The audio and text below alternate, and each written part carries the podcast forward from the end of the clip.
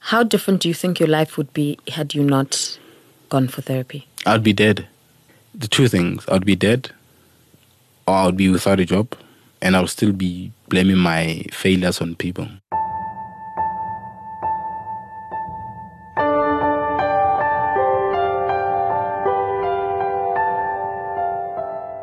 This is In Therapy conversations and stories about the pursuit of mental health. I'm your host, Ngabagazi Manzi. Please note that this episode contains references to suicide. Listeners' discretion is advised.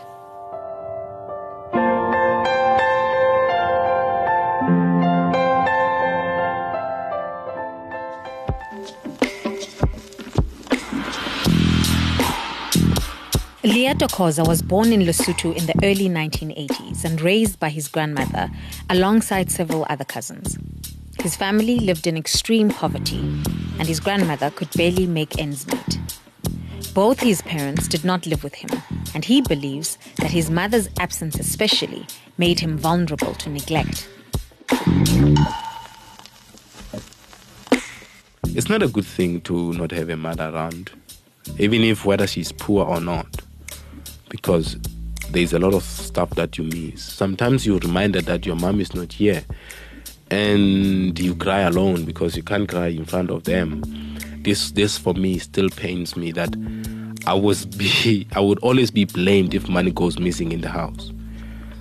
And that meant you'll be punished, you can't eat, you know, your grandmother, my grandmother will whip me, and my when my uncle comes as well, he would do the same. And so that also allowed a lot of people to get away with so much crime that was happening. And I, I was full of anger, and I was full of like, why are these people doing this to me? And all their kids would be allowed to go to school, and I will be that guy who's just no, let him stay here. He will take care of, you know, the garden and and and the kettles and all of that if your mother is not there, some people will only want to do things for their kids. So when they do things for you, you it, it, it's an exception. As a child, Leeto was not close to his family members and instead felt disconnected and isolated from them. I never really got to connect with my siblings, you know, everyone else in the house. I would just be there, but I don't think any of them know exactly who am I. Even up to today, they still don't know me. They just taking me as this guy who I mean a lot of my family members even now they don't even know the degree I hold. They don't even know most of the things that I have. Leeto's sense of isolation and distance from his family was compounded by hurtful comments that people often made about his physical appearance. I remember this other neighbor of mine who used to say that I, I take the record for being the ugliest man that he has ever seen. And this was a man, a family man. You know, I was playing with his kids. You know, they gave me football nicknames of some of the ugliest soccer players they know.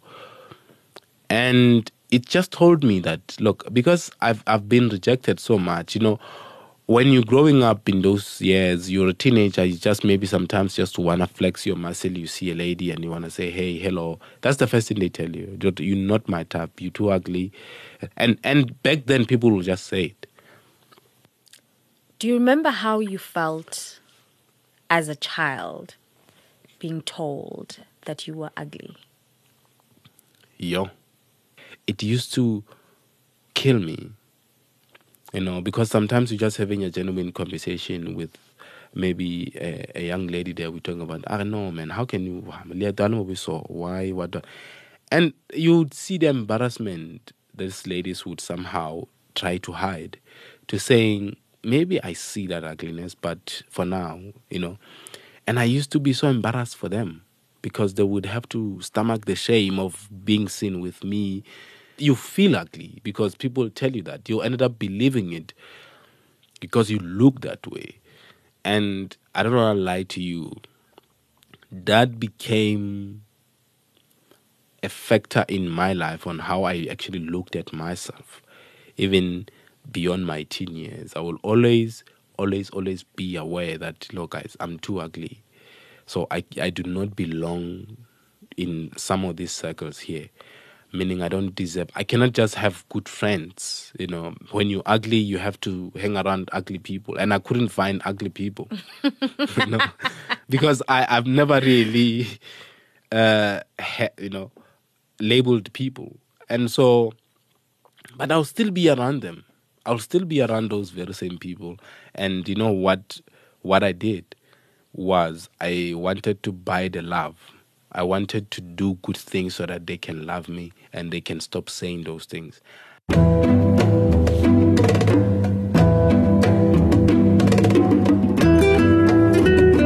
In his mid teens, Leeto moved to South Africa.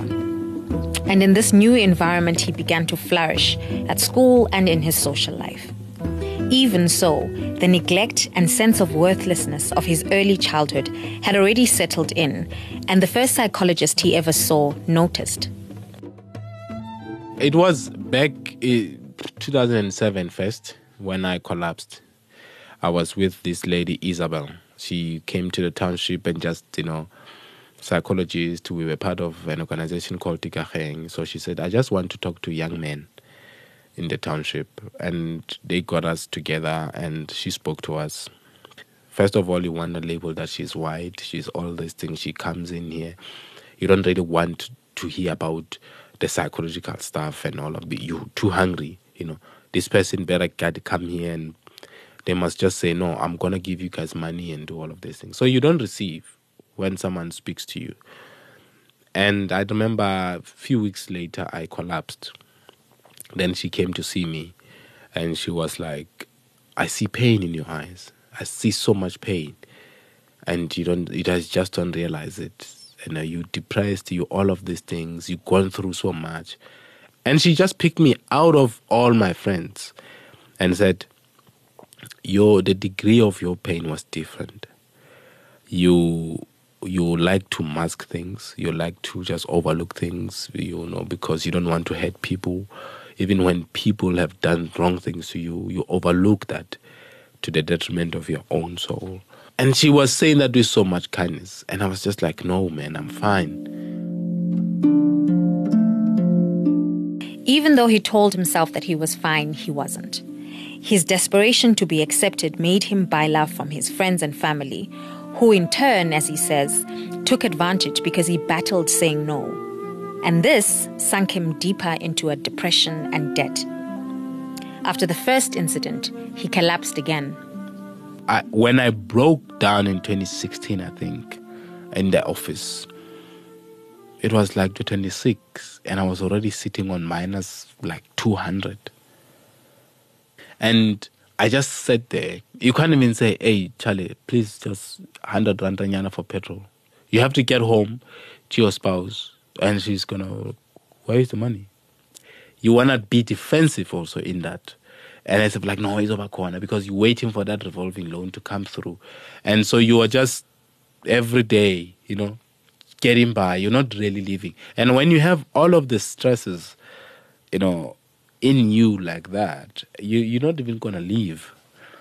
You can't be happy. You can't even plan ahead. You can't because you you are so confined to all of these problems here that you your mind is not clearer. So it was a very toxic environment. I got into that because I wanted to buy the love from the people and to be known as the guy who's very kind and nice. And I'm naturally a nice guy, and you know, I don't know why I was actually just doing that purely because of how I grew up. Leeto's stress was also made worse by his need to buy expensive clothes as a way of overcompensating for his insecurities about his looks. I've always been a fully, fully cognizant of my looks before I can even approach people to saying, what are they looking at? Why are they looking at me like that? And that actually took me into a path that was very frustrating because I needed to buy clothes that were expensive and nice because no one I cannot just walk in there and people say, "Oh, you look so handsome." No, I need to buy something else. And then that's when people will say, "Oh, wow, you look nice. I like your shoes. I like, you know. So they would not say anything about your natural features. They would just be mentioning shoes and that. And that's how I actually started coping with my life. After Leeto collapsed at the office, his superiors suggested that he see a therapist. He was very open to the idea and felt finally ready to confront his troubles. When I met my therapist now in 2016, um, I was so desperate to be honest that I did not want to leave anything out of it. I, I was just like, look, this is what I'm going through. I'm more than willing to do anything to get help. And she said to me, You can get help. But don't think that this is just, you're going to come here two weeks, then you're fine, which I think is one of the things we take for granted. You feel that because you've gone over that hurdle of just going there, getting help, after one or two sessions, then you can just relax, you know. Um, you not show up for some sessions, and that's money for them. Sometimes you would want to be late because you feel like there are certain things that you can't necessarily, you know, really disclose. But they will still wait for you. They will, they will still wait for you. They will call you to order if you feel like you're taking their time for granted. And I felt challenged to be able to speak. And sometimes you can come in and say, No, I'm going to speak the truth.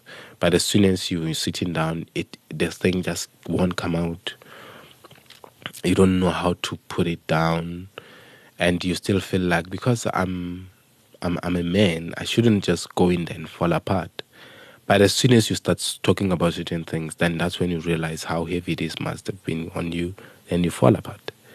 And and they will say, look, go back, write few things down, deal with one, two, three, and you come back. Let's meet again in two weeks' time or next week but when you go back to the same world, that reminds you that hey, you just useless. It's a bit difficult to to get better because you're still confronted with the same reality when you go back. You can't even tell the people that you stay with that hey, I'm going through this because that might actually be a label on you. Who was the first person that you told that you were in therapy? Most of my friends don't know that. I will hide it. I was very, I'm very secretive about it. As soon as you feel like people are judging you, you would not even open your mouth and tell them about things that are actually troubling you. So I would speak to people that sometimes maybe I haven't seen in a long time and try to be more vulnerable to them because vulnerability, when it's received well and not abused, it builds you because people then get to talk to you. People listen to you, and I just needed people to listen. And a lot of people will be like, "Ashman, you." You're going through a lot, and one, two, three, and and people are very easy to think that because you're going through that, you need money. It's not about money because some people will just be like, ah, no, don't worry, man. You know, uh, let's go out, let's go have gold, let's go have something else. Ah, now five hundred, and be like, no, I don't need money. So you realize that sometimes people don't actually understand fully what you're going through. So they just want to be there, listen, maybe listen for 10 minutes. And then after that, you know, the monetary situation would, and, and, and it wasn't about that. It was just about the fact that most of my friends who are black, also have, have not, some of them have not been to therapy so they would not necessarily understand you know what it is you know what it is like to be in that situation while he was not quite ready to disclose to people that he was in therapy, during the sessions he appreciated the insights that he was gaining and valued his therapist's approach in particular. The fact that that a lady was so slow with me in the therapy because I wanted her to move quicker. She would still say, Let's talk about. She would still be like, Hmm. In 2016, October 17th, this is what you said. And when she tells you that, you feel like, did I say that? And they just want to check consistency in the things you say. Because if you're not consistent with what you say, you're never going to get out of that room with something tangible to say, okay, this. Because most people do things and say things to manipulate the results. Even if you don't know your therapist, You want to manipulate the results. You want them to tell you the things that would make you feel better. Instead of also being criticized to saying, dude, think you're lazy. I think your problem is that you always want to be right. Your problem also is one, two, three. Because you are a people's pleaser, you are putting yourself in all of these things, and this is why you, your life is in misery. You need to cut down on, you know, and those things were heavy to receive. I was challenged, and I was like, who the hell does she think she is? But as you sit alone and you do a true, you know, introspection, then you get to see that, oh, okay, this person was actually telling the truth. So you would have moments where they would you would be reminded of the things that you've said. And that actually that's the only way that you'll be able to see whether you are consistent and honest with the things that you tell people. In our conversation before this interview, mm. you had spoken about suicide attempts. Yes. Three that you made. Are you comfortable talking about that? Yeah, no, it's, it's okay. It's okay. Okay. Talk to me about what was going on in your mind. I'm sure it's different things at different times. Yes. Um, but what happens to you when you when you get to that point? Um, yeah. What I can tell is that you know when you're battling something that you don't know, you just feel empty.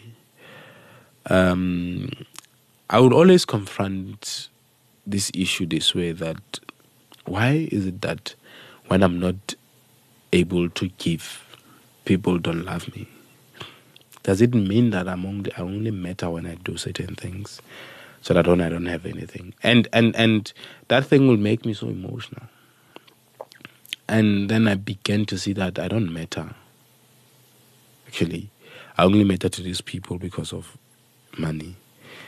I only have friends out there who are also attracted to me because you know like there are friends in the township that know what I is a, is a but they never really connected with me soul to soul. And because you suffer all this rejection, you feel like, ah, what's the point to live You know, um, let me just take my life. You know, it's it's not it's not worth it. Leeja's first suicide attempt was in 2008. He tells me that he took pills but was discovered by a student living in the same res as him, who then insisted that he be taken to hospital. As for the second attempt, he preferred not to divulge the details due to the graphic nature of what he did to himself. But he was open to discussing his latest attempt, which he made in 2018. My third one was earlier this year. I was just going through a, a, a, normal day of, you know, work and all of that. Gone to Rosebank, bought my. I buy normally buy those nice shirts there, and I looked good. So there are always these triggers in your life, and then, as I was talking to someone on the phone, then they somehow just insinuated something that was very negative, and I said, "Is this how you look at me all this time?" And then once you've entered that tunnel, you can't even convince yourself otherwise. You don't want to get out of it. I just said, okay, no, this is, I'm going to go. I'm just going to drive myself straight into um, Florida Lake. And I drove. But something in me began talking as I was driving. And I got there. I even, I had seen a spot before where I can just easily, very quickly drive the car in there before the people even recognize. But when I got there, there was an activity happening. And I just didn't have the guts to do it outside of that place.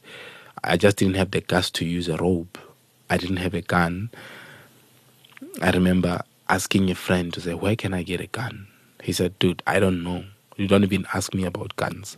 And there was like, what's why do you need a gun? I said, dude, I wake up at 2 a.m. I leave my house at 2 a.m. to go to work. I could, I can't, you know, chances of me being hijacked are like 90%. So I need something that's going to protect me. And he said, no, go to the gun shop then. I said, no, man, I need something very quick. I said, look, I don't know anyone who has legal guns. Just go to the, and Roodepoort is full of those gun shops. Jane, just go there.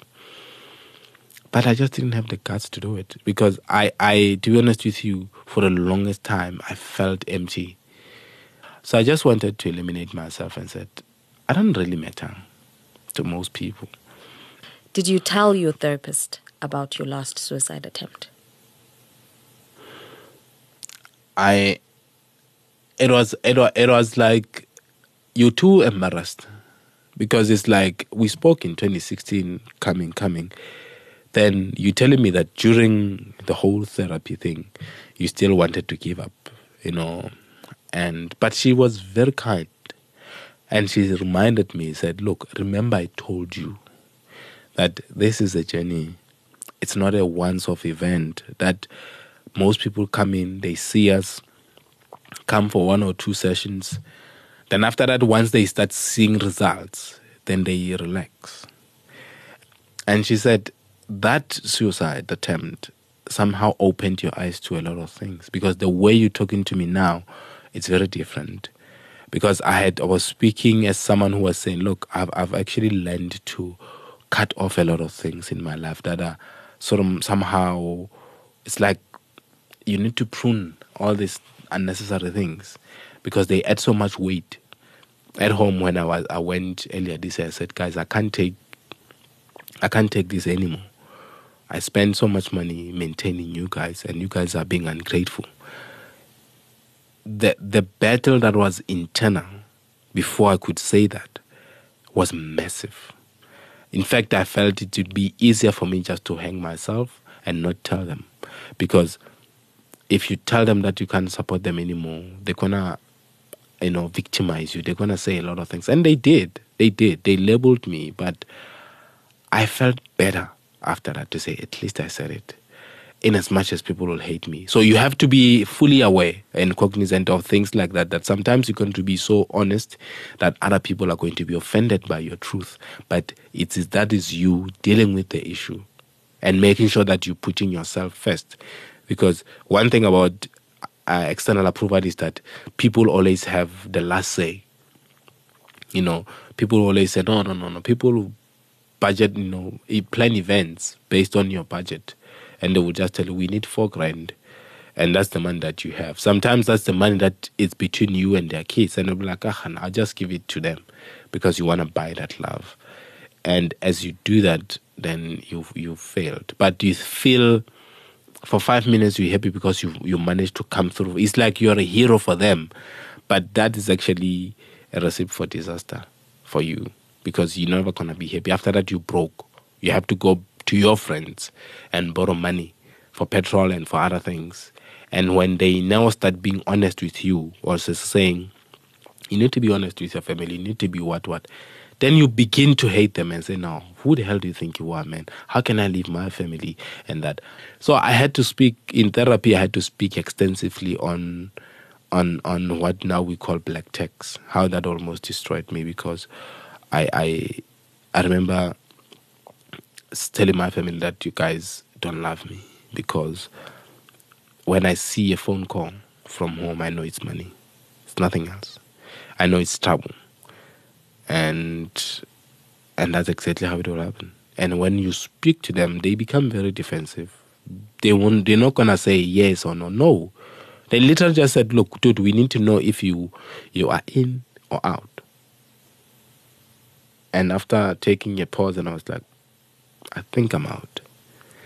And that was it. And people, you know, and then after that, people say a lot of things about you. And purely because I was also being very honest, you know, with them for a change. Because if you're not honest when you go through moments of terror, because what you receive there, you have to go back and implement. You don't just go in there to speak so that you can feel good. You have to go back and implement those things. And if you you've implemented half of them and half you couldn't, you need in your next session you'll then be able to unpack all of those things. And some of them you begin to see as you go. Uh, that you need to put yourself first. You need to love yourself. You need to make people respect you. Don't. It's not the other way around you need to set your brand out there as a person to say, this is who I am. You take it or leave it. You know, you cannot be loved by everybody.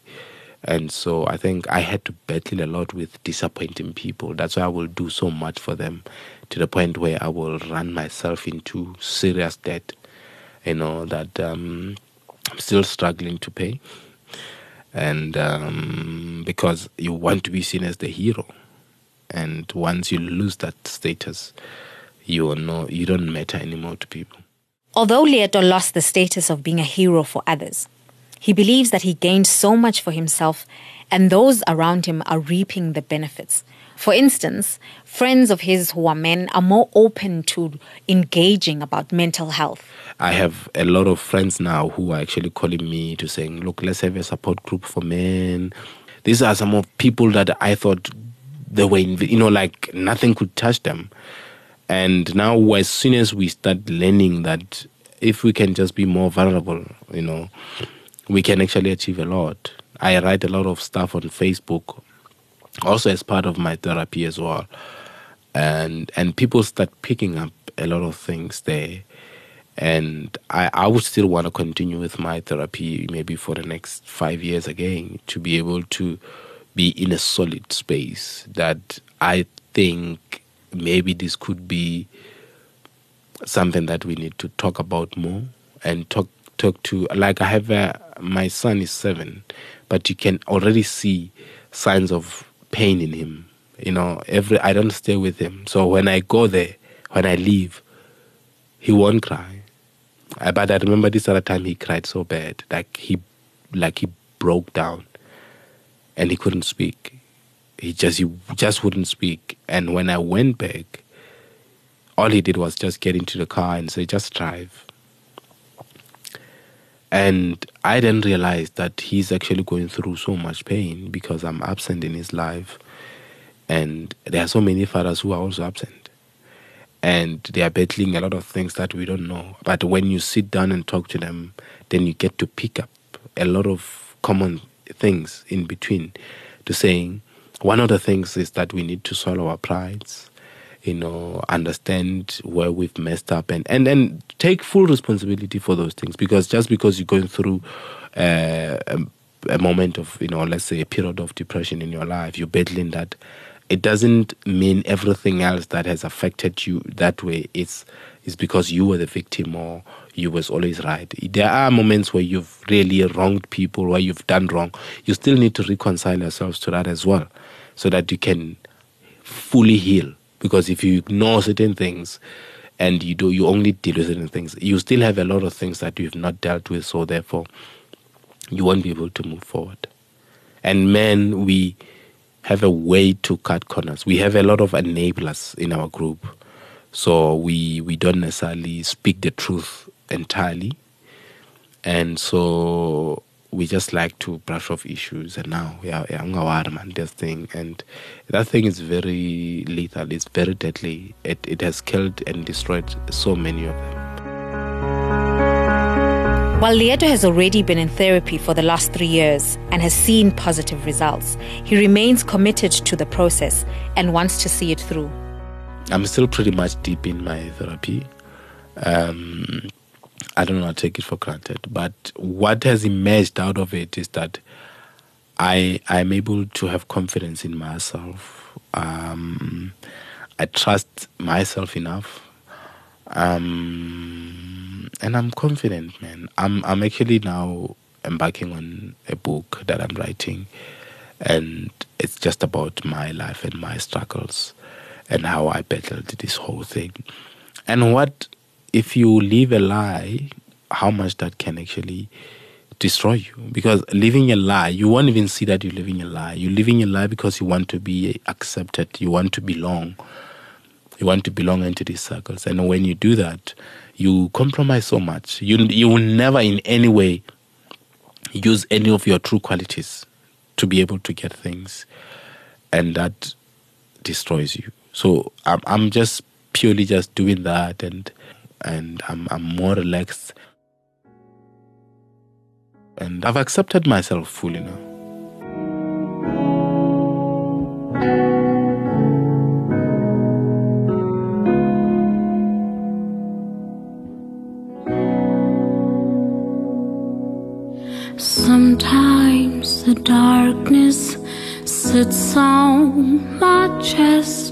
Thank you to my guest Leeto Khoza for being so open to sharing his story with me. Dinika Naidu was the producer of this episode, and Sipamandla Yende is the engineer. We end off with the song Breathe by Zasha from her album Therapy.